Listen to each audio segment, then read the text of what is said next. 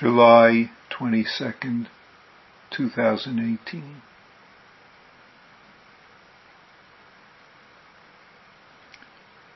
From the words of Zen Master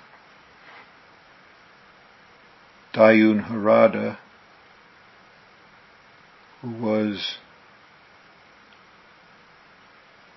the teacher of my, or a teacher of my first teacher, Soen Roshi, and of Joko's first teacher, this same Soen Roshi.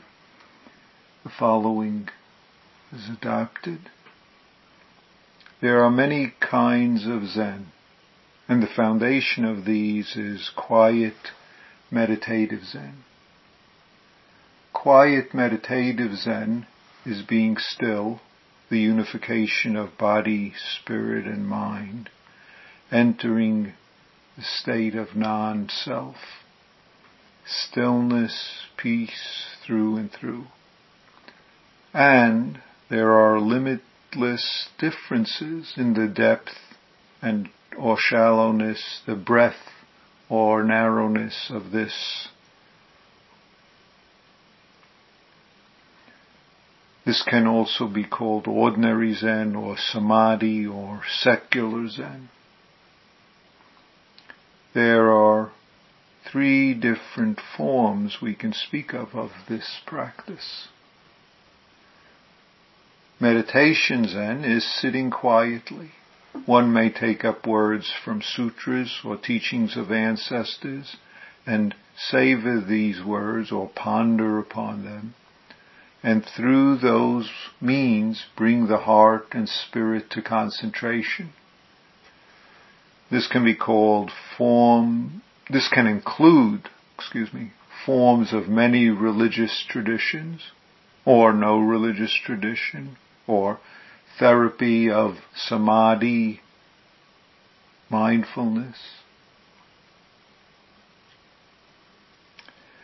Non-consciousness then is arriving at a state of non-holding to thoughts, non-self consciousness.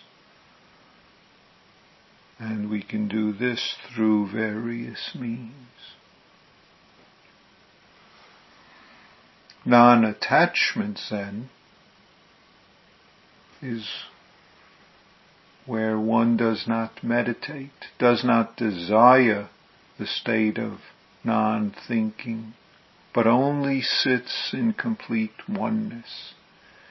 It is the fundamental Zen of Buddha Dharma. It may be practiced with koan or without koan. chanting Buddha's names or sutras is also part all right in this tradition. That which is attained is only quiet sitting, nothing else. It brings about self-composure. Stated in this way, it might seem a negative way of saying it. In a more positive way, we can say that the more we are composed, the more peaceful our world naturally is. Even though we may not be aware of this occurring, we are harmonizing with self-nature bit by bit.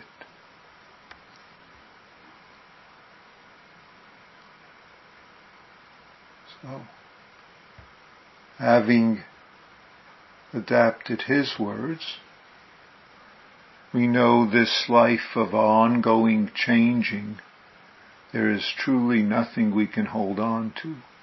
There is nothing that, despite our thoughts and beliefs, is more permanent or more correctly how cause effect should manifest more truly how life should or should not be than anything else? Do you believe there are events that should or should not be?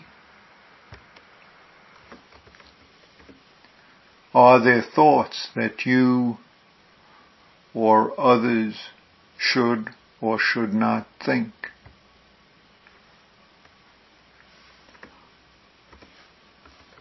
Are there beliefs you or they should not have?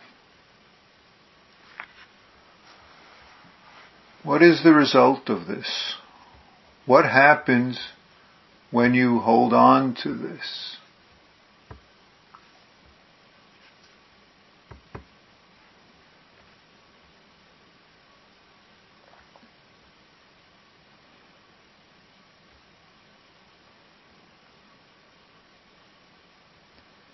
One of the aspects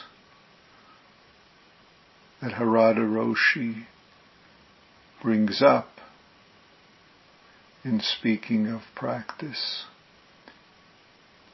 He includes also practice in which one comes to seeing clearly.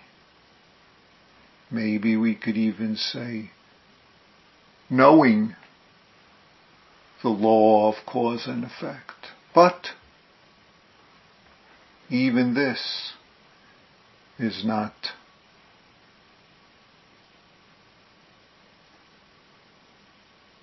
something other than simply this quiet, meditative Zen. Just this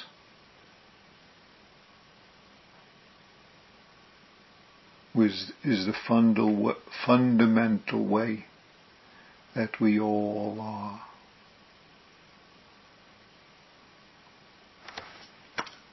Thank you.